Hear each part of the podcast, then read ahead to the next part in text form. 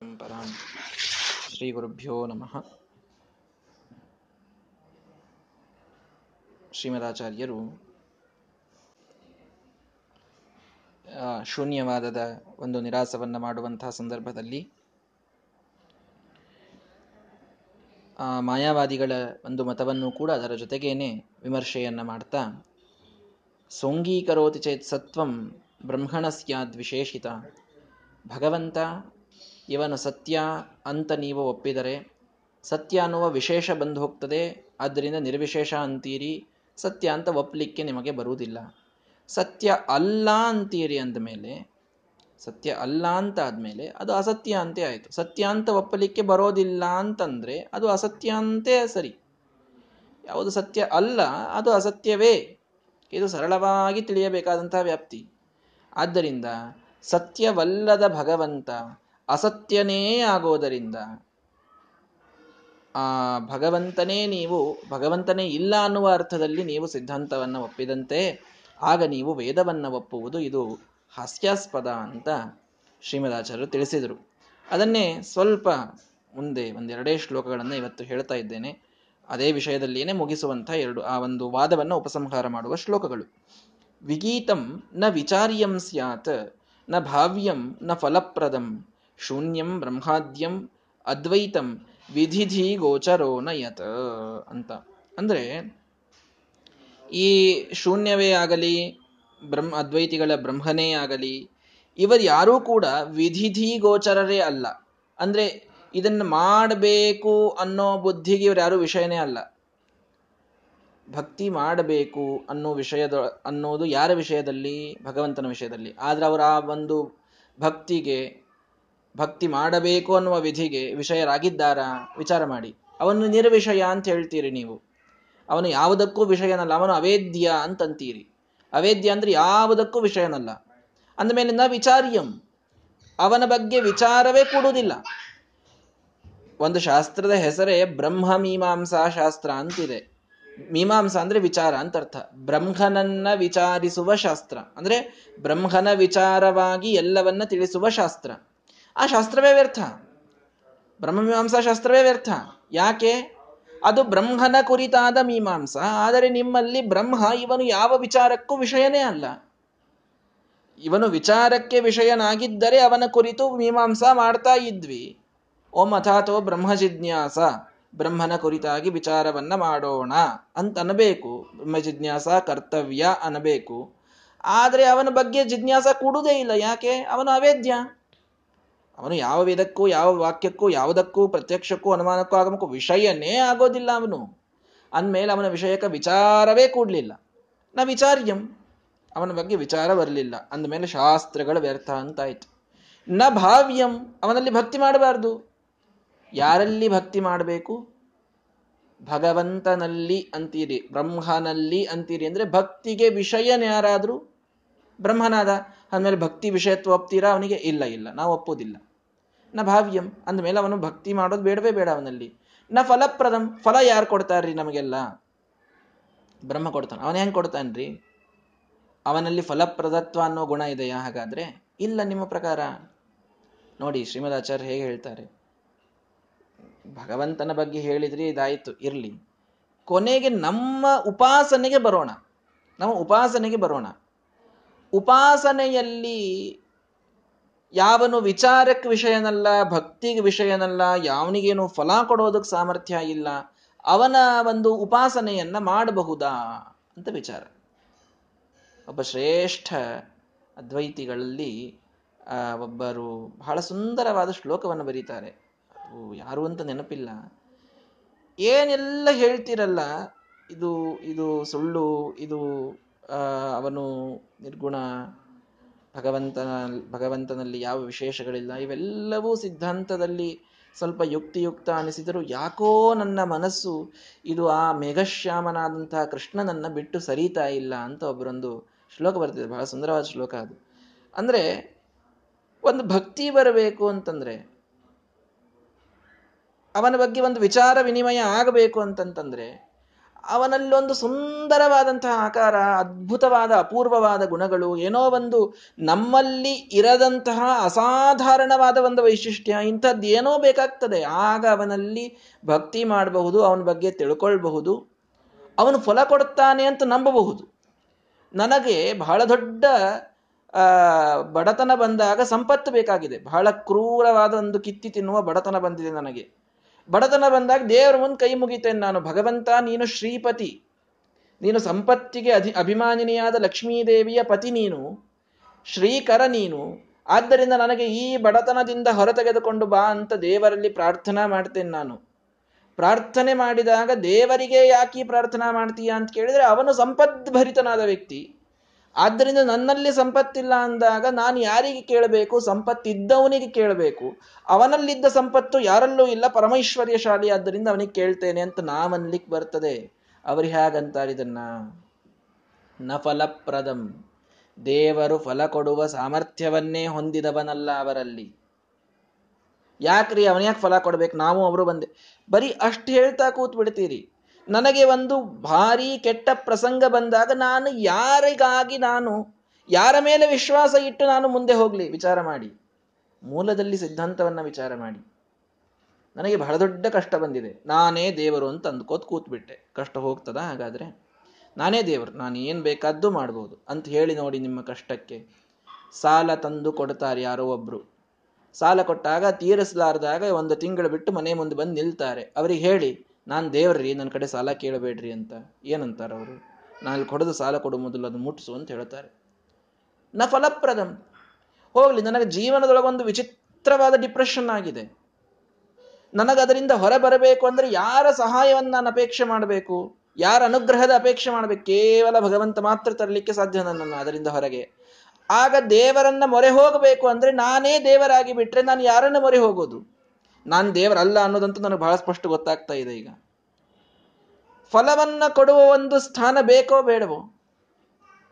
ಎಂಥ ನಾಸ್ತಿಕ ಜನ Immanuel can't ಅಂತ ಒಬ್ಬ ಇದ್ದ. ಬಹಳ ದೊಡ್ಡ ದಾರ್ಶನಿಕ ಅವನು. ಒಂದು ಥಿಂಕರ್, ಬಹಳ ದೊಡ್ಡ ಥಿಂಕರ್. ಬಹಳ ಹಳೇ ಕಾಲದ ಥಿಂಕರ್, ವೆಸ್ಟರ್ನ್ ಥಿಂಕರ್ ಅವನು. ಅವನೊಂದು ಮಾತು ಹೇಳ್ತಾನೆ, if there is no God, then please create one ಅಂತ. ದೇವರು ಇಲ್ಲ ಅಂತ ಯಾರಾದರೂ ಅಂತಿದ್ರೆ, ನಿಜವಾಗೂ ದೇವ್ರು ಇಲ್ಲ ಅಂತೆ ಆದರೂ ಕೂಡ ಅವನೊಬ್ನ ಇದ್ದಾನೆ ಅಂತ ಒಬ್ಬರು ಸೃಷ್ಟಿಯಾದರೂ ಮಾಡ್ರಿ ದೇವರನ್ನ ಅಂತ. ಯಾಕೆಂದ್ರೆ ಅವನಿದ್ದಾನೆ ಅಂತ ಜಗತ್ತು ನಡೀತದೆ ಅಂತ. ಅವನಿದ್ದಾನೆ ಅನ್ನೋದಕ್ಕೆ ಕೆಲವು ಕ್ರೈಮ್ಗಳು ಕಡಿಮೆ ಆಗ್ತದೆ, ಕೆಲವರಲ್ಲಿ ಸಾತ್ವಿಕತೆ ಇನ್ನೂ ಉಳಿತದೆ, ಕೆಲವರು ಸತ್ಯ ಮಾತಾಡ್ತಾರೆ, ಕೆಲವರು ಪುಣ್ಯ ಪಾಪ ಅಂತಾರೆ, ಸ್ವರ್ಗ ನರಕಕ್ಕೆ ಹೋಗ್ತಾರೆ. ಇದೆಲ್ಲ ಆಗಬೇಕು ಅಂದ್ರೆ ಒಬ್ಬ ದೇವರ ಅವಶ್ಯಕತೆ ಬಹಳ ಇದೆ. ಅಂದ್ರೆ ಅವನು ಸುಮ್ಮನೆ ಹೇಳುವಂತಹ ಮಾತಿದು ಒಬ್ಬ ನಾಸ್ತಿಕನಾದಂತಹ ಒಬ್ಬ ಪಾಶ್ಚಾತ್ಯ ವ್ಯಕ್ತಿ ಒಂದು ಮಾತು ಹೇಳ್ತಾನೆ, ದೇವರು ಇಲ್ಲ ಅಂತ ಆದ್ರೆ ಜಗತ್ತು ನಡೆಯೋದಿಲ್ಲ, ಆದ್ರಿಂದ ಇರಲಿಲ್ಲ ಅಂದ್ರೂ ಅವನೊಂದು ಸೃಷ್ಟಿ ಮಾಡ್ರಿ ಅಂತ. ಇನ್ ದೇವರು ಇದ್ದಾನೆ ಅಂತ ಒಪ್ಪು ವೇದಾಂತಿಗಳೇ, ಆ ಭಗವಂತ ಅವನು ಫಲವನ್ನು ಕೊಡುವುದಿಲ್ಲ, ಅವನ ಬಗ್ಗೆ ವಿಚಾರ ಕೊಡುವುದಿಲ್ಲ, ಅವನಲ್ಲಿ ಭಕ್ತಿ ಮಾಡಬೇಡಿ ಅಂತ ಅಂದ್ಬಿಟ್ರು ಅಂತಂದ್ರೆ, ಇದು ವೇದಾಂತಕ್ಕೆ ಎಂಥ ಒಂದು ಅಪಚಾರ ಅಂತ ಅನ್ನೋದನ್ನು ಅರ್ಥ ಮಾಡಿಕೊಳ್ಳ್ರಿ ನ ವಿಚಾರ್ಯಂ ನ ಭಾವ್ಯಂ ನ ಫಲಪ್ರದಂ.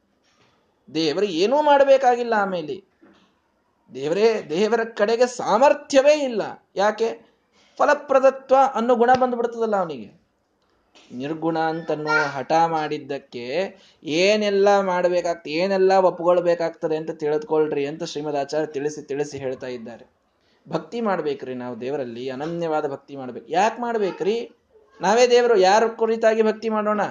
ನಮ್ಮ ಭಕ್ತಿಗೆ ವಿಷಯ ಯಾರು? ನಾವೇ ನಮ್ಮ ಭಕ್ತಿಗೆ ವಿಷಯ. ನಾವೇ ನಾವು ಹೀಗೆ ಮಂಗಳಾರತಿ ಮಾಡ್ಕೊಳ್ಬೇಕಾಗ್ತದೆ ಅಷ್ಟೇ. ನಮಗೆ ನಾವೇ ತುಳಸಿ ಏರಿಸ್ಕೊಳ್ಬೇಕಾಗ್ತದೆ. ನಭಾವ್ಯಂ ದೇವರ ಬಗ್ಗೆ ಭಕ್ತಿಯ ಕಾರಣವೇ ಇಲ್ಲ. ಅವಶ್ಯಕತೆಯೇ ಇಲ್ಲ ನಮಗೆ ಭಕ್ತಿಯದು. ಯಾಕೆ? ಅವನೇನು ನಮಗಿಂತಲೂ ಉತ್ತಮನಾದ ವ್ಯಕ್ತಿಯೇ ಅಲ್ವಲ್ಲ? ಯಾರಲ್ಲಿ ಭಕ್ತಿ ಬರ್ತದೆ? ಯಾರು ನಮಗಿಂತಲೂ ಉತ್ತಮರಾಗಿರ್ತಾರೆ? ಗುಣಗಳಲ್ಲಿ ನಮಗಿಂತಲೂ ಸುಪೀರಿಯರ್ ಆಗಿರ್ತಾರೆ? ಅವರಲ್ಲಿ ಭಕ್ತಿ ಬರ್ತದೆ. ಅಧಿಕಾರದಲ್ಲೋ, ಗುಣಗಳೊಳಗೋ, ಏನೋ ಒಂದರೊಳಗೆ ನಮಗಿಂತಲೂ ಉತ್ತಮರು ಅಂತಂದು ಭಕ್ತಿ ಬರ್ತದೆ. ಅನನ್ಯವಾದ ಭಕ್ತಿ ಬರಬೇಕು ಅಂದ್ರೆ ಎಲ್ಲದರೊಳಗೆ ಉತ್ತಮ ಇರಬೇಕು ಅವನು ಸರ್ವೋತ್ತಮನಿರಬೇಕು ಆವಾಗ ಭಕ್ತಿ ಬರ್ತದೆ. ನಮಗಿಂತಲೂ ದೇವರು ಉತ್ತಮನಲ್ವೇ ಅಲ್ಲ, ನಮ್ಮ ಸಮಾನ, ನಮ್ಮಿಂದ ಅಭಿನ್ನ ಅಂತ ಹೇಳಿಬಿಟ್ರೆ ಅವನಲ್ಲಿ ಉತ್ತಮತ್ವವೇ ಬರದಿದ್ದರೆ ಅವನಲ್ಲಿ ಭಕ್ತಿ ಹೇಗೆ ಕೊಡುತ್ತದೆ ಹಾಗಾದ್ರೆ ವೇದಗಳೆಲ್ಲ ಭಕ್ತಿ ಮಾಡು ಅಂತ ಹೇಳುವುದು ವ್ಯರ್ಥ ಅಂತ ಆಯ್ತಲ್ಲ ಎಷ್ಟು ಕಡೆಗೆ ವೇದಗಳು ದೇವರಲ್ಲಿ ಅನನ್ಯ ಭಕ್ತಿ ಮಾಡ್ರಿ? ಕೃಷ್ಣ ಎಷ್ಟು ಕಡೆಗೆ ಹೇಳಿಲ್ಲ? ಭಕ್ತ್ಯಾ ಭಕ್ತ್ಯಾತ್ವನನ್ನೆಯ ಶಕ್ಯ ಅಹಮೇವಂ ವಿಧೋರ್ಜುನ ಜ್ಞಾತುಂ ದೃಷ್ಟುಂ ಪ್ರವೇಷ್ಟುಂಚ ಪರಂತಪ. ಎಲ್ಲ ಕಡೆಗೆ ಹೇಳಿದ್ದಾನೆ ಭಗವಂತ. ಅನನ್ಯಾಶ್ಚಿಂತೆಯಂತೋ ಮಾಂ ಯೇ ಜನ ಪರ್ಯುಪಾಸತೆ ತೇಷಾಂ ನಿತ್ಯಾಭಿಯುಕ್ತಾನಾಂ ಯೋಗಕ್ಷೇಮಂ ವಹಮ್ಯಂ. ಅವ್ರು ನಿತ್ಯಾಭಿಯುಕ್ತರಾಗಬೇಕು, ಅವ್ರು ನನ್ನಲ್ಲಿ ನಿತ್ಯದಲ್ಲಿ ಭಕ್ತಿ ಮಾಡಬೇಕು. ಅನನ್ಯಾಶ್ಚಿಂತೆ ನನ್ನನ್ನು ಬಿಟ್ಟು ಇನ್ ಯಾರನ್ನೂ ಉಪಾಸನ ಮಾಡಬಾರ್ದು. ಅಂಥವ್ರ ಎಲ್ಲ ಯೋಗಕ್ಷೇಮವನ್ನು ನಾನು ನೋಡ್ಕೊಳ್ತೀನಿ. ನಾನೇ ಭಗವಂತ ಅಹಮಾದಿಶ್ಚ ಇದೇ ಇದೇ ಭಗವದ್ಗೀತೆಯಲ್ಲಿ ತಾನು ಭಗವಂತ ಅನ್ನುವುದನ್ನು, ಪುರುಷೋತ್ತಮ ಅನ್ನುವುದನ್ನು ಬಹಳ ಸ್ಪಷ್ಟವಾಗಿ ಹೇಳ್ತಾನೆ ಭಗವಂತ. ಹೇಳುವಾಗ ಅವನ ಮಾತು ಮಾತು ಎಷ್ಟು ಸ್ಪಷ್ಟವಾಗಿದೆ? ನಾನು ಭಗವಂತ, ನನ್ನಲ್ಲಿ ಭಕ್ತಿ ಮಾಡಿ. ಅಂದ್ರೆ ಭಕ್ತಿಗೆ ವಿಷಯ ನಾನು ಆಗ್ತೀನಿ ಇಲ್ಲಿ ವಿಷಯತ್ವನೇ ಇಲ್ಲ, ನಿರ್ವಿಷಯತ್ವ, ನಿರ್ವಿಶೇಷತ್ವ ದೇವರಿಗೆ ಕೊಟ್ಟು ಬಿಟ್ವಿ ಅಂತಂತಂದ್ರೆ ಭಕ್ತಿಯೇ ಕೂಡೋದಿಲ್ಲ ಆಮೇಲೆ. ಯಾರಿಗಾಗಿ ಭಕ್ತಿ ಮಾಡಬೇಕು? ಇಲ್ಲ, ನಾವು ಅದಕ್ಕೆ ಏನು ಮಾಡ್ತೀವಿ? ಒಂದು ಮೂಲ ಮೂರ್ತಿ ಇದ್ದಾಗ ಅದಕ್ಕೇನೂ ಮಾಡ್ಲಿಕ್ಕೆ ಬರಲಾರ್ದಾಗ ಒಂದು ಉತ್ಸವ ಮೂರ್ತಿ ಅಂತ ಇಟ್ಟಿರ್ತೀವಿ ನೋಡ್ರಿ. ಅದು ನಡೀತದದು ಹೊರಗೆ ಇರ್ತದದು ಅಂತ.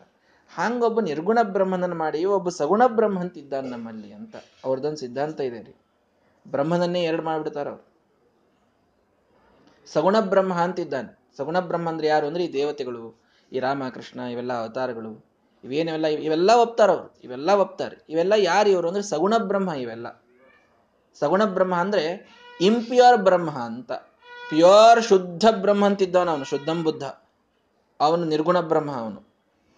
ಅವನ ವಿಷಯಕ್ಕೆ ಏನೂ ಕೂಡುವುದಿಲ್ಲ. ಇವ್ರ ವಿಷಯಕ್ಕೆ ಇದೆಲ್ಲ ಕೂಡ್ತದೆ ಅಂತ. ಹಾಗಾದ್ರೆ ಇವರ ವಿಷಯಕ್ಕೆ ಇದೆಲ್ಲ ಕೂಡ್ತದೆ ಅಂತಂದ್ರೆ ಅವರಿಗೆ ನೀವು ಸಗುಣ ಬ್ರಹ್ಮ ಅಂತ ಅವರ ಒಂದು ಸ್ಟೇಟಸ್ ಅನ್ನು ಇಳಿಸ್ಬಿಟ್ಟಿರಿ. ಇವರ ವಿಷಯಕ್ಕೆಲ್ಲ ಕೊಡ್ತದೆ. ಇವರು ನಮಗೆಲ್ಲ ಫಲ ಕೊಡ್ತಾರೆ. ಇವರು ನಮಗೆಲ್ಲ ಫಲ ಕೊಡ್ತಾರೆ ಅಂತಂದ್ರೆ ಏನ್ ಮಾಡ್ಬೇಕು ಇವರು? ತಮ್ಮ ಸಾಮರ್ಥ್ಯದಿಂದ ಕೊಡ್ಬೇಕು. ಇವರಿಗೆ ಸಾಮರ್ಥ್ಯ ಅದ ಏನು? ಏ, ಇಲ್ರಿ, ಅವ್ರ ಸಾಮರ್ಥ್ಯ ಅದೆಲ್ಲ ಸುಮ್ಮನೆ ವ್ಯಾವಹಾರಿಕ ಅಷ್ಟೇ ಅದು. ಅವ್ರಿಗೇನು ನಿಜವಾಗಿ ಯಾವ್ದು ಏನು ವಿಶೇಷ ಇಲ್ಲ, ಏನಿಲ್ಲ, ಶೂನ್ಯನೇ ಮತ್ತು ಬಂತ ಅಲ್ಲಿಗೆ. ಅಂದ್ಮೇಲೆ ಯಾರಿಗೆ ಸ್ವಂತ ಸಾಮರ್ಥ್ಯವೇ ವ್ಯಾವಹಾರಿಕ, ಅದೇ ಸುಳ್ಳು, ಅವ್ರು ನಮಗೆ ಫಲ ಯಾಕೆ ಕೊಡ್ತಾರೆ? ಹೆಂಗೆ ಒಪ್ಪೋದು ಅದನ್ನು? ಯಾವ ವಿಶ್ವಾಸದಿಂದ ಒಪ್ಲಿಕ್ಕೆ ಬರ್ತದೆ ಹೇಳ್ರಿ? ಜಗತ್ತು ನಡೆಯೋದು ಭಗವಂತ ಫಲ ಕೊಡುವುದ್ರ ಮೇಲೆ. ಆ ಭಗವಂತನಿಗೆ ಫಲ ಕೊಡೋ ಸಾಮರ್ಥ್ಯ ಇಲ್ಲ ಅಂತ ಹೇಳಿಬಿಟ್ರೆ ಮುಗಿದು ಹೋಯ್ತಲ್ಲ ಮತ್ತೆ. ನಿರ್ಗುಣ ಬ್ರಹ್ಮನಿಗೆ ಅವನೆಲ್ಲ ಇದರಿಂದ ದೂರ ಇದ್ದಾನೆ. ಸರಿ, ಸಗುಣ ಬ್ರಹ್ಮರು ಸ್ವತಂತ್ರವಾಗಿ ಫಲ ಕೊಡ್ತಾರ? ಇಲ್ರಿ, ಅವರಲ್ಲಿ ಸ್ವಾತಂತ್ರ್ಯ ಅಂತ ಅನ್ನೋದೇನಿಲ್ಲ. ಅವರೆಲ್ಲ ನಿರ್ಗುಣ ಬ್ರಹ್ಮನ ಸುಮ್ಮನೆ ಪ್ರತೀಕ ಪ್ರತಿಬಿಂಬರಷ್ಟೇ ಅವರು. ಅವ ಫಲ ಕೊಡ್ತಾನ? ಅವನ್ ನಿರ್ಗುಣ ಬ್ರಹ್ಮನೇ ಫಲ ಕೊಡ್, ಅವನಿಗೆ ಕೊಡ್ಲಿಕ್ಕೆ ಆಗೋದಿಲ್ರಿ, ಅವನ್ ನಿರ್ವಿಶೇಷ. ಇವ್ರು ಫಲ ಕೊಡ್ತಾರ? ಇವ್ರಿಗೆ ಆಗಂಗಿಲ್ರಿ, ಇವ್ರು ಅಸ್ವತಂತ್ರರು. ಮತ್ತೆ ಕೊಡೋರು ಯಾರು ನಿಮ್ಮಲ್ಲಿ ಫಲ? ಹೇಳ್ರಿ, ಅದನ್ನು ವಿಚಾರ ಮಾಡ್ರಿ. ಫಲಪ್ರದತ್ವ ಅನ್ನೋದು ಒಬ್ಬರಲ್ಲಿ ಯಾರಾದ್ರೂ ಬೇಕಲ್ಲ. ಯಾರಿಗೆ ಭಕ್ತಿ ಮಾಡೋಣ, ಯಾರಿಗೆ ತುಳಸಿ ಏರಿಸೋಣ, ಯಾರ ಸಲುವಾಗಿ ಇವತ್ತಿಷ್ಟು ಏಕಾದಶಿ ಮಾಡೋಣ, ಯಾರ ಸಲುವಾಗಿ ಚಾತುರ್ಮಾಸ್ಯ ವ್ರತ, ಯಾರ ಸಲುವಾಗಿ ಚಂದ್ರಾಯಣ, ಯಾರಿಗಾಗಿ ವಿಷ್ಣು ಪಂಚಕ? ನಾವು ಮಾಡುವ ಒಂದು ಯಜ್ಞ, ದಾನ, ಕ್ರಿಯಾ, ಹೋಮ, ನಿಯಮ ಯಾವುದಕ್ಕೂ ಅರ್ಥವೇ ಉಳಿಯುವುದಿಲ್ಲ. ಭಗವಂತ ನಮಗಿಂತಲೂ ಉತ್ತಮ ಅಲ್ಲ ಅಂತ ಒಪ್ಕೊಂಡ್ಬಿಟ್ರೆ ಯಾವುದಕ್ಕೂ ಅರ್ಥ ಉಳಿಯುವುದಿಲ್ಲ. ಫಲ ಕೊಡೋರು ಯಾರೂ ಇಲ್ಲ. ಅಂದಮೇಲೆ ನಾವು ಯಾರ ವಿಷಯಕ್ಕೂ ಭಕ್ತಿ ಮಾಡೋ ಕಾರಣ ಇಲ್ಲ. ಮುಗಿದೋಯ್ತು ನಾ ವಿಚಾರ್ಯಂ, ಇದ್ರ ಬಗ್ಗೆ ವಿಚಾರ ಮಾಡಬೇಡ್ರಿ, ಪುಸ್ತಕ ಮುಚ್ಚಿಟ್ಬಿಡ್ರಿ ಅಂತ ಹೇಳಿದ್ರು ಶ್ರೀಮದಾಚಾರ್ಯ. ನಿಮ್ಮ ನಿಮ್ಮ ನಿಮ್ಮ ಶಾಸ್ತ್ರವೇ ವ್ಯರ್ಥ. ಯಾಕೆ ವ್ಯರ್ಥ? ಶಾಸ್ತ್ರಕ್ಕೊಂದು ವಿಷಯ ಬೇಕೋ ತ ಬೇಕೋ ಬೇಡವೋ ವಿಚಾರ ಮಾಡಿ. ಶಾಸ್ತ್ರ ಅಂದಮೇಲೆ ಒಂದು ವಿಷಯ ಬೇಕು. ಯಾರು ನಿಮ್ಮಲ್ಲಿ ವಿಷಯ? ಯಾರು ನಿಮ್ಮಲ್ಲಿ ವಿಷಯ? ಪರಬ್ರಹ್ಮನೇ ವಿಷಯ. ಅವನು ನಿರ್ವಿಷಯ ಅವನ ಅವೇದ್ಯ. ಅವನು ನಿರ್ವಿಶೇಷ. ಅವನ ವಿಷಯ ಆಗ್ಲಿಕ್ಕೆ ಬರುವುದಿಲ್ಲ ಅವನ ವಿಷಯ ಆಗ್ಲಿಕ್ಕೆ ಬರುವುದಿಲ್ಲ. ಏ, ನಾವೇ ಆತ್ಮರೇ ವಿಷಯ. ನಮ್ಮ ಬಗ್ಗೆ ನಾವೇನು ಶಾಸ್ತ್ರ ಓದಿ ತಿಳ್ಕೊಳ್ಳೋದಿದೆ? ನಾವು ಸ್ವಯಂ ಪ್ರಕಾಶರು. ನಮಗೆ ನಮ್ಮ ಬಗ್ಗೆ ಗೊತ್ತಿದೆ. ಇರುವುದೇ ನಿಮ್ಮಲ್ಲಿ ಬ್ರಹ್ಮ. ಅವನ್ ನಿರ್ವಿಶೇಷ. ಅವನ ವಿಷಯ ಆಗುವುದಿಲ್ಲ. ಜೀವ ಅಂತ ಹೇಳಬೇಕು. ಅವನ ಸ್ವಯಂ ಪ್ರಕಾಶ. ನಮ್ಮ ಬಗ್ಗೆ ನಾವೇ ತಿಳ್ಕೊಳ್ಳೋ ಕಾರಣ ಇಲ್ಲ. ಇನ್ನು ಯಾರ ಬಗ್ಗೆ ತಿಳಿಸ್ಲಿಕ್ಕೆ ನಿಮ್ಮ ಶಾಸ್ತ್ರ ಹೊಂಟಿದೆ ಹೇಳ್ರಿ. ಯಾರ ಬಗ್ಗೆ ತಿಳಿಸ್ಲಿಕ್ಕೆ ಹೊರಟಿದೆ? ಐಕ್ಯದ ಬಗ್ಗೆ ತಿಳಿಸ್ಲಿಕ್ಕೆ ಹೊರಟಿದೆ ನಮ್ಮ ಶಾಸ್ತ್ರ. ಈ ಜೀವ ಮತ್ತು ಬ್ರಹ್ಮರಿದ್ದಾರಲ್ಲ, ಇವರಿಬ್ಬರು ಒಂದು ಅನ್ನೋದನ್ನ ತಿಳಿಸ್ಲಿಕ್ಕೆ ನಮ್ಮ ಶಾಸ್ತ್ರ ಹೊಂಟಿದೆ. ಐಕ್ಯದ ಬಗ್ಗೆ ತಿಳಿಸ್ಲಿಕ್ಕೆ ಐಕ್ಯ ಅನ್ನೋದೇನಿದು? ಇದೊಂದು ಪ್ರತ್ಯೇಕ ವಸ್ತುನ ಇದು, ಹಾಗಾದ್ರೆ. ಐಕ್ಯ ಅಂತ ಒಪ್ಪಿದ್ರಿ. ಸರಿ, ಬಹಳ ಸಂತೋಷ. ಈ ಐಕ್ಯ ಅಂತ ಅನ್ನೋದೇನು? ಇದೊಂದು ಪ್ರತ್ಯೇಕ ವಸ್ತುನ? ಅಥವಾ ಬ್ರಹ್ಮಂದೇ ಒಂದು ಗುಣನ ಇದು? ಪ್ರತ್ಯೇಕ ವಸ್ತು ಅಂತ ಒಪ್ಲಿಕ್ಕೆ ಬರುವುದಿಲ್ಲ ನೀವು ಯಾವುದನ್ನು. ಪ್ರತ್ಯೇಕ ವಸ್ತು ಅಂದ್ರೆ ಅಂದ್ರೆ ನಾವು ಮತ್ತೆ ಕೇಳ್ತೀವಿ. ಅದು ಸತ್ಯನೋ, ಸುಳ್ಳು ಅಂತ ಕೇಳ್ತೀವಿ ನಾವು. ನಾವು ಅದನ್ನ ತಂದು ಹಚ್ಚವ್ರಿ ಅದನ್ನ. ಪ್ರ, ಐಕ್ಯ ಅನ್ನೋದೊಂದು ಪ್ರತ್ಯೇಕ ವಸ್ತು ಇದೆ ಜಗತ್ತಿನೊಳಗೆ, ಹೌದಾ? ಅದು ಸತ್ಯವೋ ಸುಳ್ಳು? ಸತ್ಯ ಅಂದ್ರಿ ಅಂದ್ರೆ ಬ್ರಹ್ಮನಿಂದ ಬೇರೆ ಆದದ್ದು ಇನ್ನೊಂದು ಸತ್ಯ ಆಯ್ತು. ನಿಮ್ಮ ಅದ್ವೈತ ಭಂಗ, ಅದ್ವೈತ ಅಂದ್ರೆ ಏನಂತೀರಿ? ಒಂದೇ ಸತ್ಯ ಅಂತ ಅರ್ಥ. ಅದ್ವೈತನೋ ಶಬ್ದಕ್ಕೆ ಅರ್ಥನೇ ಒಂದೇ ಒಂದು ಸತ್ಯ. ಬ್ರಹ್ಮ ಸತ್ಯಂ ಜಗನ್ಮಿಥ್ಯ ಜೀವೋ ಬ್ರಹ್ಮ ಇವನಾಪರಹ ಅವರ ಸ್ಪಷ್ಟ ಮಾತಿದು ಒಂದೇ ಒಂದು ಸತ್ಯ ಅಂತ ಅನ್ನುವುದು ಐಕ್ಯ ಅನ್ನುವಂತಹ ವಸ್ತು ಇದು ಬೇರೆ ಬ್ರಹ್ಮನಿಂದ ಬೇರೆ ಆಗದೊಂದು ಸತ್ಯ ಅಂತ ಆಯ್ತು ಅಂದ್ರೆ ಎರಡು ನಿಮ್ದು ಒಂದೇ ಸತ್ಯ ಅನ್ನೋ ಶಾಸ್ತ್ರ ಭಂಗ ಆಗಿಬಿಡ್ತದೆ. ಆದ್ರಿಂದ ಅದು ಬೇರೆ ಅಲ್ಲ, ಅದು ಬ್ರಹ್ಮಂದೇ ಒಂದು ಗುಣ ಅಂತ ಹೇಳಿ ಬ್ರಹ್ಮಂದೇ ಒಂದು ಗುಣ ಅಂದ್ರೆ ನಿರ್ಗುಣ ಅಂತ ಒಪ್ಪಿರಿ, ಮತ್ತೆ ಎಲ್ಲಿ ಗುಣ ಅಂತ ಒಪ್ತೀರಿ ಅವನನ್ನ? ಅವನ್, ಅವನಲ್ಲಿ ಗುಣನೇ ಇಲ್ಲಲ್ಲ. ಅಂದ್ಮೇಲೆ ಐಕ್ಯ ಅವನ ಗುಣ ಆಗಲಿಲ್ಲ. ನಿಮ್ಮ ಶಾಸ್ತ್ರ ಏನು ಹೇಳಲಿಕ್ಕೆ ಹೊಂಟದೆ ಅಂತ ಹೇಳ್ಬಿಟ್ರಿ ಸಾಕು. ನಿಮ್ಮ ಶಾಸ್ತ್ರಕ್ಕೆ ವಿಷಯ ಏನು? ಏನೂ ಹೇಳಲಿಕ್ಕೆ ಬರುವುದಿಲ್ಲ. ಇಲ್ರಿ, ಏನೂ ಬೇಡ. ಅಜ್ಞಾನ ಹೋಗಿಸ್ಲಿಕ್ಕಿದೆ ನಮ್ಮ ಶಾಸ್ತ್ರ. ಏನನ್ನು ತಿಳಿಸ್ಲಿಕ್ಕಿಲ್ಲ. ಇದು ಭಾರಿ ಭಾರಿ ಅದರಿ ಅವ್ರದೆಲ್ಲ. ಸುಮ್ಮನೆ ಸರಳವಾಗಿ ನಾನು ಕೆಲವು ಮಾತುಗಳು ಶ್ರೀಮದಾಚಾರ್ಯ ಟೀಕಾಕೃತ್ಪಾದರು ಸರಳ ಮಾಡಿ ಹೇಳ್ಯಾರೆ ಅಂತ ಹೀಗೆ ಹೇಳ್ತಾ ಹೊಂಟಿದ್ದೀನಿ. ಇಷ್ಟು ಸರಳ ಇಲ್ಲ ಅವ್ರ ಶಾಸ್ತ್ರ. ಪಾಪ ಸಾಕಷ್ಟು ಅನುಮಾನಗಳನ್ನು ಕೊಡ್ತಾರೆ, ಯುಕ್ತಿಗಳನ್ನು ಕೊಡ್ತಾರೆ, ತಿಳಿಸ್ಲಿಕ್ಕೆ ನೋಡ್ತಾರೆ. ಶ್ರೀಮದಾಚಾರ್ಯರ ಯುಕ್ತಿಗಳು ಅಕಾಟ್ಯ ಅಖಂಡ್ಯ ಇವೆ ಅನ್ನೋದಕ್ಕೆ ನಾವು ಬಚಾವಾಗಿವಷ್ಟೇ ಇಲ್ದಿದ್ರೆ ನಾವು ಹರ್ಕೊಂಡು ಹೋಗೋರೆ ಅಷ್ಟು ಪ್ರವಾಹದ ಅವರಲ್ಲೂ. ಇಲ್ಲ ಅಂತ ಹೇಳಲಿಕ್ಕೆ ಬರುವುದಿಲ್ಲ ಯಾರು. ಅವರ ಜ್ಞಾನ ಪ್ರವಾಹವನ್ನ ಅಲ್ಲುಗಳಿಲಿಕ್ಕೆ ಬರುವುದಿಲ್ಲ ಯಾರಿಗೂ ಕೂಡ. ಶ್ರೀಮದಾಚಾರ್ಯ ಖಂಡನ ಮಾಡ್ಲಿಕ್ಕೆ ಬರಬೇಕು ಅಂತಂದ್ರೆ ಏನೋ ಇರಬೇಕಲ್ಲಿ. ಆದ್ದರಿಂದ ಅವ್ರು ಹೇಳ್ತಾರೆ, ನಮ್ಮ ಶಾಸ್ತ್ರ ಏನನ್ನೂ ತಿಳಿಸ್ಲಿಕ್ಕೆ ಹೊಂಟಿಲ್ಲ. ಮತ್ತೇನು ಪ್ರಯೋಜನ ನಿಮ್ಮ ಶಾಸ್ತ್ರದ್ದು? ಅಜ್ಞಾನವನ್ನು ಹೋಗಿಸ್ಲಿಕ್ಕೆ ಹೊರಟಿದೆ ನಮ್ಮ ಶಾಸ್ತ್ರ ಇಷ್ಟೇ. ಅಜ್ಞಾನವನ್ನು ಹೋಗಿಸ್ಲಿಕ್ಕೆ ಹೊರಟಿದೆ. ಅಂದ್ರೇನು? ಒಂದು ಒಳ್ಳೆ ಬಲ್ಬ್ ಇದೆ. ಭಾರಿ ಪ್ರಕಾಶಮಯವಾದ ಬಲ್ಬ್ ಇದೆ ಅಥವಾ ಒಂದು ವಜ್ರ ಇದೆ. ಫಳ ಫಳ ಫಳ ಫಳ ಫಳ ಹೊಳಿತಾ ಇದೆ. ಆ ಹೊಳೆಯುವ ವಜ್ರದ ಸುತ್ತಲೊಂದು ಕಪ್ಪು ಬಟ್ಟೆಯನ್ನು ಹಾಕಿಬಿಟ್ಟಿದ್ದಾರೆ.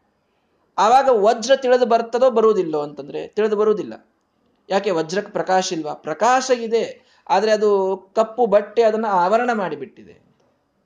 ಆ ಕಪ್ಪು ಬಟ್ಟೆ ತೆಗೆದು ಬಿಟ್ಟರೆ ವಜ್ರ ತಾನಾಗೆ ತಿಳಿದು ಬರ್ತದಲ್ಲ? ಹಾಗೆ ನಮ್ಮ ಪರಬ್ರಹ್ಮ, ಇವನ್ ಸ್ವಪ್ರಕಾಶ. ಜೀವ, ಕರೆ, ನಿಜವಾಗಿ ಹೇಳ್ಬೇಕಂದ್ರೆ ಅವನೇ ಪರಬ್ರಹ್ಮ. ಸ್ವಪ್ರಕಾಶ ಆದ್ರೆ ತನ್ನ ಸ್ವರೂಪ ತಿಳ್ಕೊಳ್ಳಿಕ್ಕೆ ಅವನಿಗೆ ಆಗ್ತಾ ಇಲ್ಲ. ಯಾಕೆಂದ್ರೆ ಅವನಿಗೆ ಅಜ್ಞಾನದೊಂದು ಪಡದೇ ಇದೆ ಮೇಲೆ. ಆ ಅಜ್ಞಾನವೆಂಬ ಕಪ್ಪು ಬಟ್ಟೆ ತೆಗೆದು ಬಿಟ್ರೆ ಅವನಿಗೆ ಗೊತ್ತಾಗ್ಬಿಡುತ್ತೆ, ತಾನೇ ಬ್ರಹ್ಮ ಅಂತ ಮುಗಿದು ಬಿಡ್ತು ಆ ಅಜ್ಞಾನದವನ್ನ, ಅಜ್ಞಾನದ ಒಂದು ಆವರಣವನ್ನು ತೆಗೀಲಿಕ್ಕೆ ನಮ್ಮ ಶಾಸ್ತ್ರ ಇದೆ. ನೋಡ್ರಿ ಅವ್ರು ಹೇಳುವಂಥದ್ದು ಎಷ್ಟು ಅದ್ಭುತವಾದಂತಹ ಮಾತಿದು. ನಮ್ಮ ಶಾಸ್ತ್ರ ಯಾಕೆ? ನ ವಿಚಾರ್ಯಂ ಅಂತಂದ್ರಲ್ಲ ಶ್ರೀಮದ್ ಆಚಾರ್ಯ. ವಿಚಾರೇ ಮಾಡಬಾರ್ದು, ನಿಮ್ಮ ಶಾಸ್ತ್ರದೊಳಗೆ ಏನು ವಿಚಾರಕ್ಕೆ ವಿಷಯನೇ ಇಲ್ಲ. ಇದೆ, ನಾವು ಅಜ್ಞಾನ ತೆಗಿಲಿಕ್ಕೆ ಹೊಂಟೀವಿ ನಾವು. ಹೌದಾ? ಸರಿ. ಅಜ್ಞಾನ ತೆಗಿಲಿಕ್ಕೆ ಹೊರಟಿದ್ದೇ ಆದರೆ ಯಾರಲ್ಲಿ ಇದೆ ಈ ಅಜ್ಞಾನ ಅಂತ ಹೇಳಿ? ಈ ಅಜ್ಞಾನ ಯಾರಲ್ಲೂ ಅಜ್ಞಾನ ಗಾಳ್ಯಾಗಂತೂ ಇರುವುದಿಲ್ಲ ಅದು. ಅಜ್ಞಾನಕ್ಕೊಂದು ಆಶ್ರಯ ಬೇಕಾ? ಅಜ್ಞಾನ ಯಾರೊಳಗಿದೆ? ಬ್ರಹ್ಮನಲ್ಲಿ ಅಜ್ಞಾನ ಇದೆಯಾ? ಭಗವಂತನಲ್ಲಿ ಅಜ್ಞಾನ ಒಪ್ಕೊಳ್ತೀರಾ? ವೇದಗಳನ್ನು ಸರ್ವಜ್ಞ ಸರ್ವವಿತ ಅಂತ ಹೇಳಿದ್ದಾರೆ. ಭಗವಂತನಲ್ಲಿ ಅಜ್ಞಾನ ಒಪ್ಲಿಕ್ಕೆ ಬರುವುದಿಲ್ಲ. ಏ, ನಾವಿದ್ದೀವಲ್ರಿ. ಸಾಕಷ್ಟು ಅಜ್ಞಾನ ನಮಗಿದ್ದ ಅನುಭವನೇ ಅದ. ನಮ್ಮಲ್ಲಿ ಅಜ್ಞಾನ ಒಪ್ಪಿದ್ರಾಯ್ತು. ಹೌದಾ? ಅಂದಮೇಲೆ ನೀವು ದೇವರಿಂದ ಭಿನ್ನ ಆದ್ರೆ ಇಲ್ಲ, ಅವನಿಗೆ ಅಜ್ಞಾನ ಇಲ್ಲ ಅಂತಾಯ್ತು, ನಿಮಗೆ ಅಜ್ಞಾನ ಅದ ಅಂತಾಯ್ತು ಮತ್ತೆ ನಿಮ್ಮಿಬ್ಬರಲ್ಲಿ ಭೇದ ಬಂತಲ್ಲ. ನಾವೇ ದೇವರು ಅಂತನ್ನೋರು, ನಮ್ಮಲ್ಲಾದ್ರೂ ಅಜ್ಞಾನ ಹೆಂಗೆ ಒಪ್ಕೊಳ್ತೀವಿ? ನಮ್ಮಲ್ಲೂ ಅಜ್ಞಾನ ಇಲ್ಲ. ಅಜ್ಞಾನ ದೇವರಲ್ಲಿಲ್ಲ, ಜೀವಗಳಲ್ಲಿಲ್ಲ. ಏನ್ ಜಡದೊಳಗೆ ಅಜ್ಞಾನ ಬರಬೇಕಾ ಇನ್ನ? ಅಪ್ರಕಾಶ ಸ್ವರೂಪತ್ವ ಜಡೇ ಜ್ಞಾನಂ ನಮನ್ಯತೆ ಜಡದೊಳಗೆ ಅಜ್ಞಾನ ಒಪ್ಲಿಕ್ಕೆ ಬರುವುದಿಲ್ಲ ಅದ್ರೊಳಗೆ ಅದು ಅಪ್ರಕಾಶ ಸ್ವರೂಪ, ಅದಕ್ಕೇನೂ ಇಲ್ಲೇ ಇಲ್ಲ, ಅದಕ್ಕೆ ಜ್ಞಾನೂ ಇಲ್ಲ ಅಜ್ಞಾನೂ ಇಲ್ಲ. ಮತ್ತಿದ್ದದ್ದೇ ಜಡ ಭಗವಂತ ಜೀವ. ಮೂರೊಳಗೂ ಯಾರಲ್ಲೂ ಅಜ್ಞಾನ ಒಪ್ಲಿಕ್ಕೆ ಬರಲಿಲ್ಲ. ಅಂದ್ರೆ ಅಜ್ಞಾನಕ್ಕೆ ಆಶ್ರಯ ಯಾರೂ ಆಗ್ಲಿಲ್ಲ. ಯಾವುದಕ್ಕೆ ಆಶ್ರಯನೇ ಇಲ್ಲ. ಆವರಣಂ ಹಿ ಆವ್ರೀಯಮಾಣೇನ ವ್ಯಾಪ್ತಂ. ಶ್ರೀಮದ್ ಆಚಾರ್ಯರ ವಾಕ್ಯ ಟೀಕಾಕೃತ್ಪಾದರ ವಾಕ್ಯ. ಒಂದು ಆವರಣ ಇದೆ ಅಂದ್ರೆ ಅದಕ್ಕೊಂದು ವಸ್ತು ಬೇಕದು. ಆವರೀಯಮಾಣ ಅದನ್ನ ಮುಚ್ಚಲಿಕ್ಕೊಂದು ವಸ್ತು ಬೇಕು. ಈಗೂ ಹೋಗ್ರಿ. ಆಶ್ರಯ ಇಲ್ಲ ಅನ್ನೋದು ಒಂದು. ಇನ್ನು ಯಾರನ್ನ ಮುಚ್ಚಿದೆ ಅಜ್ಞಾನ? ದೇವರನ್ನ ಮುಚ್ಚಿದೆ ಅಂತಂದ್ರೆ ದೇವರನ್ನ ಮುಚ್ಚುವಂತ ಕಾರಣವೇ ಇಲ್ಲ. ನಾನೇ ದೇವರು. ಎಲ್ಲಿ ನೀವು ಹರಿದಾಡಿದರೂ ಕೂಡ ನಿಮ್ಮ ಶಾಸ್ತ್ರಕ್ಕೆ ವಿಷಯವಾಗಲಿ, ಪ್ರಯೋಜನವಾಗಲಿ ಏನೂ ಬರುವುದಿಲ್ಲ. ಅಧಿಕಾರಿನೂ ಇಲ್ಲ ನಿಮ್ಮ ಶಾಸ್ತ್ರಕ್ಕೆ. ಇವೇ ನಾಲ್ಕು ಬೇಕು? ವಿಷಯ, ಪ್ರಯೋಜನ, ಅಧಿಕಾರಿ, ಸಂಬಂಧ ಅಂತ ಅನುಬಂಧ ಚತುಷ್ಟಯಗಳು ಅಂತ ನಮ್ಮ ಶಾಸ್ತ್ರದಲ್ಲಿ ಕಲಿ, ಕರೀತಾರೆ. ಯಾವುದೇ ಒಂದು ಶಾಸ್ತ್ರ ಇದೆ ಅಂದರೆ ಅದಕ್ಕೊಂದು ವಿಷಯ ಇರಬೇಕು. ಅದರಿಂದ ಒಂದು ಪ್ರಯೋಜನ ಬೇಕು. ಅದಕ್ಕೊಬ್ಬ ಅಧಿಕಾರಿ ಬೇಕು. ಅವುಗಳಲ್ಲಿ ಸಂಬಂಧ ಬೇಕು. ನಿಮ್ಮಲ್ಲಿ ವಿಷಯ ಇಲ್ಲ. ಶಾಸ್ತ್ರಕ್ಕೆ ಪ್ರಯೋಜನ ಇಲ್ಲ. ಇನ್ನು ಯಾವ ಅಧಿಕಾರಿ ಯಾರ್ರಿ? ಯಾವ ಪ್ರಯೋಜನಕ್ಕಾಗಿ ಆ ವಿಷಯವನ್ನ ತಿಳಿದುಕೊಳ್ಳಿಕ್ಕೆ ಹೊರಟಿರ್ತಾನೆ ಅವನ ಅಧಿಕಾರಿ ಅಂತ ಆಗ್ತಾನೆ ಆ ಶಾಸ್ತ್ರಕ್ಕೆ. ನಿಮ್ಮಲ್ಲಿ ವಿಷಯ ಪ್ರಯೋಜನಗಳಿಲ್ಲ, ಅಂದ್ಮೇಲೆ ಅಧಿಕಾರಿ ಇರ್ಲಿಕ್ಕೆ ಬರುವುದಿಲ್ಲ ಅಂದ್ಮೇಲೆ ಸಂಬಂಧ ಇಲ್ಲ ಯಾರಲ್ಲೂ. ಆದ್ದರಿಂದ ಈ ಅನುಬಂಧ ಚತುಷ್ಟಯಗಳು ಇಲ್ಲದಿರುವುದರಿಂದಲೂ ಕೂಡ ನಿಮ್ಮ ಶಾಸ್ತ್ರ ಇದು ವಿಚಾರ್ಯವಲ್ಲ, ಭಾವ್ಯವಲ್ಲ ಅಂತ ಶ್ರೀಮದಾಚಾರ್ಯರು ತಾವು ಅದನ್ನು ಸಿದ್ಧ ಮಾಡ್ತಾರೆ. ಆದ್ದರಿಂದ ವಿಧಿಧಿ ಗೋಚರವನಯತ ಯಾವುದು ವಿಧಿ ಬುದ್ಧಿಗೆ ಗೋಚರವಲ್ಲವು ಬಹಳ ಸಂಕ್ಷಿಪ್ತವಾಗಿ ಹೇಳಿದ್ದೇನೆ. ಮಾಯಾವಾದ ಖಂಡನದ ಅನೇಕ ವಿಷಯಗಳು, ಉಪಾಧಿ ಖಂಡದ ವಿಷಯಗಳು ಇದರೊಳಗೆ ಬಂದು ಹೋದು ನಾ ಹೇಳಿದ್ರೊಳಗೆ. ಸಂಕ್ಷಿಪ್ತವಾಗಿ ಹೇಳಿದ್ದೇನೆ. ವಿಸ್ತಾರ ಮಾಡದನ್ನೇ ಹೇಳೋಣ. ಆ ಪಾಠ ನಡೆದಾಗ ಹೇಳೋಣ. ಅಂತೂ ಯಾವುದು ವಿಧಿ ಬುದ್ಧಿಗೆ ಗೋಚರ ಆಗುವುದಿಲ್ಲ. ಭಗವಂತನ ಬಗ್ಗೆ ವಿಚಾರ ಮಾಡಬೇಕು ಅಂತೇ ವಿಧಾನ ಇಲ್ಲ. ತತ್, ತದ್ವಿಜಿಜ್ಞಾಸಸ್ವ ತದ್ಬ್ರಹ್ಮ ಅಂತ ವೇದ ಹೇಳುತ್ತದೆ. ಅವನ ಜಿಜ್ಞಾಸ ಮಾಡ್ರಿ ಅಂತ. ಯಾಕೆ ಮಾಡ್ಬೇಕ್ರಿ? ಅವನ ಅವೇದ್ಯ. ಮುಗಿದೋಯ್ತು. ವಿಚಾರ ಮಾಡ್ಲಿಕ್ಕೆ ಬರಲಿಲ್ಲ. ಭಕ್ತಿ ಮಾಡ್ರಿ ಅವನೊಳಗೆ. ಯಾಕೆ ಮಾಡ್ಬೇಕ್ರಿ? ನಾನೇ ಅವನು. ಭಕ್ತಿ ಬರಲಿಲ್ಲ. ಬಹಳ ಕಷ್ಟ ಆಗ್ತಿದೆ. ಭಗವಂತ ಬಂದು ಪಾರ್ ಮಾಡು. ಭಗವಂತ ಬಂದು ಪಾರ್ ಮಾಡ್ಬೇಕಾ? ಅವನು ಫಲ ಕೊಡ್ಬೇಕಂದಂಗಾಯ್ತು ನಿಮಗೆ. ಹೌದು, ಫಲ ಅವನೇ ಕೊಡ್ಬೇಕು. ಫಲಪ್ರದತ್ವ ಅನ್ನೋ ಗುಣ ಒಪ್ಕೊಳ್ರಿ ಅವನಲ್ಲಿ. ನಿರ್ಗುಣ ಅಂತ ಯಾಕಂತೀರ ಆಮೇಲೆ ಎಲ್ಲಿ ಹೋದರೂ ಕೂಡ ನಿಮ್ಮ ಆ ಒಂದು ಶೂನ್ಯವಾಗಲಿ, ನೀವು ಒಪ್ಪೋ ಬ್ರಹ್ಮನಾಗಲಿ, ಅವನು ವಿಚಾರ್ಯನಲ್ಲ, ಭಾವ್ಯನಲ್ಲ, ಫಲಪ್ರದನಲ್ಲ. ಎಷ್ಟು ಸ್ಪಷ್ಟ ಮಾಡಿ ಇಟ್ಬಿಡ್ತಾರೆ ಶ್ರೀಮದಾಚಾರ್ಯ ಕಪುಷ್ಪವತ ಅಖಂಡತ್ವಾತ್ ವ್ಯತಿರಿಕ್ತಂ ನಿದರ್ಶನಂ ಪ್ರಮಾಣಾದಿವದಿತ್ಯೇವಂ ಊಹನೀಯಂ ಯಥೇಪ್ಸಿತಂ. ಭಗವಂತ ಇವನು ಅಖಂಡ ಅಂತ ಒಪ್ತೀರಿ ನಿರ್ವಿಶೇಷ ಅಂತ ಒಪ್ತೀರಿ ಅಂದಮೇಲೆ ವಿಚಾರ ಹೇಗೆ ಮಾಡ್ತೀರ ಅವನ ಬಗ್ಗೆ? ಯಾವುದು? ಈಗ ಧ್ಯಾನ ಮಾಡಬೇಕು ನಾವು. ಧ್ಯಾನ ದೇವರ ಧ್ಯಾನ ಮಾಡಬೇಕು. ಧ್ಯಾನ ಹೇಳೋದ್ರೊಳಗೆ ಕೃಷ್ಣ ಎಲ್ಲ ಹೇಳಿದ ಪಾಪ, ಹಿಂಗೆ ಕೊಡ್ರಿ, ಹಂಗೆ ಮಾಡ್ರಿ, ಎಲ್ಲ ಧ್ಯಾನ ಮಾಡ್ರಿ ಯಾರು ಧ್ಯಾನ ಮಾಡ್ತೀರಿ? ಭಗವಂತನ ಧ್ಯಾನ ಮಾಡ್ತೀವಿ ನಾವು. ಧ್ಯಾನ ಮಾಡ್ತೀವಂತಂದ್ರೆ ಅದಕ್ಕೊಂದು ಆಕಾರ ಬೇಕು. ಇದನ್ನು ಸೂಕ್ಷ್ಮವಾಗಿ ವಿಚಾರ ಮಾಡ್ರಿ. ಯಾರು ಧ್ಯಾನ ಮಾಡಲಿ ಯಾರ್ದೂ ಇಲ್ಲ. ಹಂಗೆ ಧ್ಯಾನ ಮಾಡ್ತೀರಿ? ನಮ್ಮ ಅನುಭವಕ್ಕೆ ಬರ್ತದೋ ಇಲ್ಲ? ಧ್ಯಾನ ಮಾಡ್ಲಿಗತ್ತೀವಿ ಅಂದ್ರೆ ಅದಲ್ಲೊಂದೊಂದು ಧ್ಯೇಯಕ್ಕೊಂದು ಆಕಾರ ಇರ್ತದೆ. ಒಂದೇನೋ ಸೂರ್ಯ ಸೂರ್ಯ ಇದ್ದಾನೆ ಅದರೊಳಗೆ ಭಗವಂತ ಹಿಂಗೆ ಕೂತಾನೆ ಚಕ್ರ ಶಂಖ ಇದೆ. ಗಾಯತ್ರಿ ಮಂತ್ರ ಧ್ಯಾನ ಮಾಡ್ಬೇಕಂದ್ರೆ ಒಂದು ಆಕಾರ ಬೇಕೋ ಇಲ್ಲೋ? ಯಾವನ ನಿರಾಕಾರನಿದ್ದಾನೆ ಅವನು ನಮ್ಮ ಧ್ಯಾನಕ್ಕೆ ವಿಷಯ ಹೆಂಗಾಗ್ತಾನೆ? ಕಪುಷ್ಪವತ ಅಂತಂತಾರೆ. ಕಪುಷ್ಪ ಅಂದ್ರೆ ಆಕಾಶ ಆಕಾಶದಲ್ಲಿರುವ ಹೂವು. ಇದೇನು ಆಕಾಶದೊಳಗೆ ಹೂವು? ಗಗನಾರವಿಂದ. ಇಲ್ಲೇ ಇಲ್ಲ. ಆಕಾಶ ವ್ಯಾಪಿಸಿದ ಒಂದು ಹೂವು ಅಂತದ ಏನು ಇಲ್ಲ. ಅದಕ್ಕೇನು ಆಕಾರನೇ ಇಲ್ಲ. ಆಕಾರ ಇರಲಾರ್ದನ್ನ ಧ್ಯಾನ ಮಾಡ್ಲಿಕ್ಕೆ ಆಗ್ತದೇನು ಆಗುದಿಲ್ಲ. ಹಾಗೆ ನಿಮ್ಮ ದೇವ್ರ ನಿರಾಕಾರ ಅಂತ ಹೋಗ್ತೀರಿ ಅಂತಂದ್ರೆ ಅವನು ಧ್ಯಾನಕ್ಕೆ ವಿಷಯನಾಗುವುದಿಲ್ಲ ಧ್ಯಾನಕ್ಕೆ ವಿಷಯನಾಗ್ಲಾರ್ದೆ ಧ್ಯಾನ ಮಾಡ್ಲಿಕ್ಕೆ ಬರುವುದಿಲ್ಲ. ಧ್ಯಾನ ಮಾಡ್ಲಾರ್ದೆ ಫಲ ಕೊಡುವುದಿಲ್ಲ. ಮುಗೀತು. ಎಲ್ಲರೂ ಮನೆಯೊಳಗೆ ಕೊಡು. ಕಪುಷ್ಪವತ್. ಅಖಂಡತ್ವ. ಅವನು ಅಖಂಡ. ಆಯ್ತು. ಅವನು ಧ್ಯಾನ ಮಾಡಲಿಕ್ಕೆ ಆಗಲಿಲ್ಲ. ಇನ್ನು ನಮ್ಮ ಈ ಭಾವನಾಗಳು, ನಮ್ಮ ಭಾವನಾಗಳಿವೆಯಲ್ಲ, ಅಂದರೆ ನಮ್ಮ ನಾವು ಮಾಡುವಂತಹ ಭಕ್ತಿ ಇತ್ಯಾದಿಗಳು, ಇವೆಲ್ಲವೂ ಕೂಡ ನಮ್ಮನ್ನ ಪಾರು ಮಾಡಲಿಕ್ಕೆ ಸಮರ್ಥವೇ ಅಲ್ಲ ಇವು. ಇವೆಲ್ಲ ನಾವು ಮಾಡೋ ಭಕ್ತಿ ಏನಿದೆ, ನಾವು ಮಾಡುವಂಥ ಉಪವಾಸ, ನಿಯಮ, ನಿತ್ಯ ಎಲ್ಲ ಏನಿದೆ, ಇವೆಲ್ಲ ನಮ್ಮನ್ನು ಕಷ್ಟದಿಂದ ಹೊರಗೆ ತರಬೇಕು. ತರುವುದಿಲ್ಲವು ಯಾಕೆ ತರುವುದಿಲ್ಲ? ಯಾಕಂದ್ರೆ ಇವೆಲ್ಲ ಏನೋ ಒಂದು ಸುಳ್ಳಾದ ವಿಷಯದೊಳಗವ ಇವೆಲ್ಲ. ಯಾರಲ್ಲಿ ಮಾಡ್ಲಿಕ್ಕತ್ತೀರಿ ನೀವು ಭಕ್ತಿ? ರಾಮ, ಕೃಷ್ಣ, ವೇದ ಸುಳ್ಳ್ರಿ ಇವರೆಲ್ಲರೂ ಸುಳ್ಳು. ಯಾಕೆ ಮಾಡ್ತೀರಿ ಭಕ್ತಿ? ಶ್ರೀನಿವಾಸನ ಮುಂದೆ ತಿರುಪತಿಯಲ್ಲಿ ಹೋಗಿ ನಿಂತಾಗ, ಏನು ಅಂತ ಭಕ್ತಿ ಮಾಡ್ತೀರಿ? ಸುಳ್ಳು, ಆ ಭಗವಂತನ ಶ್ರೀನಿವಾಸವೆಂಬ ರೂಪವೇ ಸುಳ್ಳು. ನಿರ್ಗುಣ ಇದ್ದಾನೇನು ಅವನು. ಏನು ಮೈ ಮೇಲೆಲ್ಲ ಆಭರಣ ಹಾಕೊಂಡಾನೆ ಏನು ಅವನು ಶಕ್ ಶಂಖ ಚಕ್ರ ಎಲ್ಲ ಇವೆ, ಅವನು ಸಗುಣ ಅವನು. ಸಗುಣನಾಗಿದ್ದವನು ನಿಮ್ಮಲ್ಲಿ ಸುಳ್ಳಲ್ಲ. ಸುಳ್ಳಾದ ಮೇಲೆ ಅವನ ಅವನ ವಿಷಯದಲ್ಲಿ ಭಕ್ತಿ ಕೊಡುವುದಿಲ್ಲ ಭಾವನೆಗಳು ಕೊಡುವುದಿಲ್ಲ ಮಾಡಬೇಡ್ರಿ ಆಮೇಲೆ. ಫಲಪ್ರದನಾಗುವುದಿಲ್ಲ ಅವನು. ಈ ಅರ್ಥದಲ್ಲಿ ಯಾವುದೆಲ್ಲ ನಮಗೆ ಫಲವನ್ನು ಕೊಡುವಂಥದ್ದು ನಮ್ಮ ಭಾವನೆಗಳಿಗೆ ಭಕ್ತಿಗೆ ವಿಷಯವಾದದ್ದು, ನಮ್ಮ ವಿಚಾರಕ್ಕೆ ವಿಷಯವಾದದ್ದು, ಅದೆಲ್ಲವೂ ಸಗುಣವಿರಬೇಕು, ಅದೆಲ್ಲವೂ ಸಾಕಾರವಿರಬೇಕು, ಅದೆಲ್ಲವೂ ಸಾರ್ಥಕವಿರಬೇಕು. ಆಗ ಮಾತ್ರ ನಮ್ಮ ಭಕ್ತಿ, ನಮ್ಮ ನಿಯಮಗಳು, ನಮ್ಮ ಆ ಒಂದು ಅವನಿಂದ ಫಲ ಪಡೆಯುವಂಥದ್ದು ಇದೆಲ್ಲ ಕೂಡುತ್ತದೆ. ಇದು ಯಾವುದೂ ನಿಮ್ಮಲ್ಲಿಲ್ಲ. ಆದ್ದರಿಂದ ನಿಮ್ಮ ಶಾಸ್ತ್ರ ವಿಚಾರಣೀಯವಲ್ಲ, ಅನಾರಂಭಣೀಯ. ನಿಮ್ಮ ಶಾಸ್ತ್ರದಲ್ಲಿ ಭಕ್ತಿ ಮಾಡಿದ್ದರ ಪ್ರಯೋಜನವಿಲ್ಲ. ನಿಮ್ಮ ಬ್ರಹ್ಮ ಫಲ ಕೊಡಲು ಸಾಧ್ಯವಿಲ್ಲ. ಈ ರೀತಿ ಫಲಪ್ರದತ್ವವನ್ನೇ ಅವರಲ್ಲಿ ಶ್ರೀಮದಾಚಾರ್ಯರು ಖಂಡನ ಮಾಡುತ್ತಾರೆ. ಆ ರೀತಿ ನಾವು ವಿಚಾರ ಮಾಡಿದಾಗ ಬಹಳ ಸೂಪರ್ಫಿಷಿಯಲ್ ಆಗಿ ಕೆಲವು ವಿಷಯಗಳನ್ನು ತಿಳಿಸಿದ್ದೇನೆ. ಇನ್ನೂ ಬಹಳಷ್ಟು ಒಳಹೊಕ್ಕಾಗ ವಾದಗಳು ಅವಶ್ಯವಾಗಿ ಬರುತ್ತವೆ. ಅದನ್ನೆಲ್ಲ ನಾವು ಅನುವ್ಯಾಖ್ಯಾನದಲ್ಲಿ ಶ್ರೀಮನ್ ನ್ಯಾಯಸುದಯ ಬೆಳಕಿನಲ್ಲಿ ನೋಡಿದಾಗಲೇ ಖಂಡನ ಆಗೋದು ಪೂರ್ಣ ಉತ್ತರ ಸಿಕ್ಕಂಗಾಗೋದು ಅವಾಗೇನೆ. ಇಷ್ಟೇ ನಾವು ಎಷ್ಟು ಹೇಳಿದ್ರು ಅದು ಕೆಲವು ಕಡೆಗೆ ನಮ್ಮ ಮತದ ಒಂದು ಆಗ್ರಹ ಇದ್ದುದರಿಂದ ಎಬ್ಸರ್ಡ್ ಅನ್ನಿಸ್ತದೆ. ಅವರದ್ದು ಎಬ್ಸರ್ಡ್ ಅನ್ನಿಸ್ತದೆ. ಆದ್ರೆ ಹಾಗಿಲ್ಲ. ಸಾಕಷ್ಟು ಅವರಲ್ಲೂ ಯುಕ್ತಿಗಳಿವೆ. ಅವೆಲ್ಲವನ್ನ ಶ್ರೀಮದಾಚಾರ್ಯ ಖಂಡನ ಮಾಡಿದ್ದು ಅಷ್ಟೇ ಸತ್ಯ. ಪೂರ್ಣ ಅಕ್ಷರಶಃ ಖಂಡನ ಮಾಡಿದ್ದಾರೆ. ಮಾಡಿದ್ದು ಯಾಕೆ ಅಂತಂದ್ರೆ, ದೇವರ ಸರ್ವೋತ್ತಮತ್ವದ ಸ್ಥಾಪನೆಗೆ. ಇನ್ಯಾವುದಕ್ಕೂ ಅಲ್ಲ, ಇನ್ಯಾವ ಕಾರಣಕ್ಕೂ ಅಲ್ಲ. ದೇವರ ಸರ್ವೋತ್ತಮ ಸ್ಥಾಪನ ಆಗಬೇಕು, ದೇವರಲ್ಲಿ ಅನಂತ ಗುಣಗಳ ಸ್ಥಾಪನ ಆಗಬೇಕು. ನಮ್ಮ ಭಕ್ತಿ ಸಾರ್ಥಕ ಆಗಬೇಕ್ರಿ. ನಾವು ಮಾಡುವಂಥ ಉಪವಾಸ, ನಿಯಮ, ನಿತ್ಯ ಇವೆಲ್ಲ ಸಾರ್ಥಕ ಆಗಬೇಕು. ದೇವರ ಪೂಜಾ ನಾವು ಮಾಡೋದು ಸಾರ್ಥಕ ಆಗಬೇಕು, ಸಂಧ್ಯಾವಂದನ ಸಾರ್ಥಕ ಆಗಬೇಕು. ಅವರೊಳಗೆ ಯಾವುದೂ ಸಾರ್ಥಕ ಇಲ್ಲೇ ಇಲ್ಲ. ಅದಕ್ಕಾಗಿ ಇಷ್ಟೆಲ್ಲ ಖಂಡನವನ್ನು ಶ್ರೀಮದಾಚಾರ್ಯ ಮಾಡೋದು ಅಷ್ಟೇ. ಇದನ್ನು ನಾವು ಸರಿಯಾಗಿ ಅರ್ಥ ಮಾಡಿಕೊಳ್ಳಬೇಕು. ಹೀಗೆ, ಆ, ಶೂನ್ಯವಾದಗಳ, ಮಾಯಾವಾದಗಳ ಒಂದು ವಿಮರ್ಶೆಯನ್ನ ಶ್ರೀಮದಾಚಾರ್ಯರು ಇಲ್ಲಿಗೆ ಮುಗಿಸ್ತಾ ಇದ್ದಾರೆ. ಮುಂದೆ ಚಾರ್ವಾಕ ಮತದ ಒಂದು ವಿಮರ್ಶೆ ಆಸ್ತಿಕ ಮತ, ಅದು ಬರ್ತದೆ. ಅದನ್ನ ಇವತ್ತು ಇಷ್ಟು ಸಾಕು. ನಾಳೆಯ ದಿನ ಅದನ್ನ ಹೇಳ್ತೇನೆ ಶ್ರೀ ಕೃಷ್ಣಾರ್ಪಣ ಮಸ್ತು. ಹರಯೇ ನಮಃ.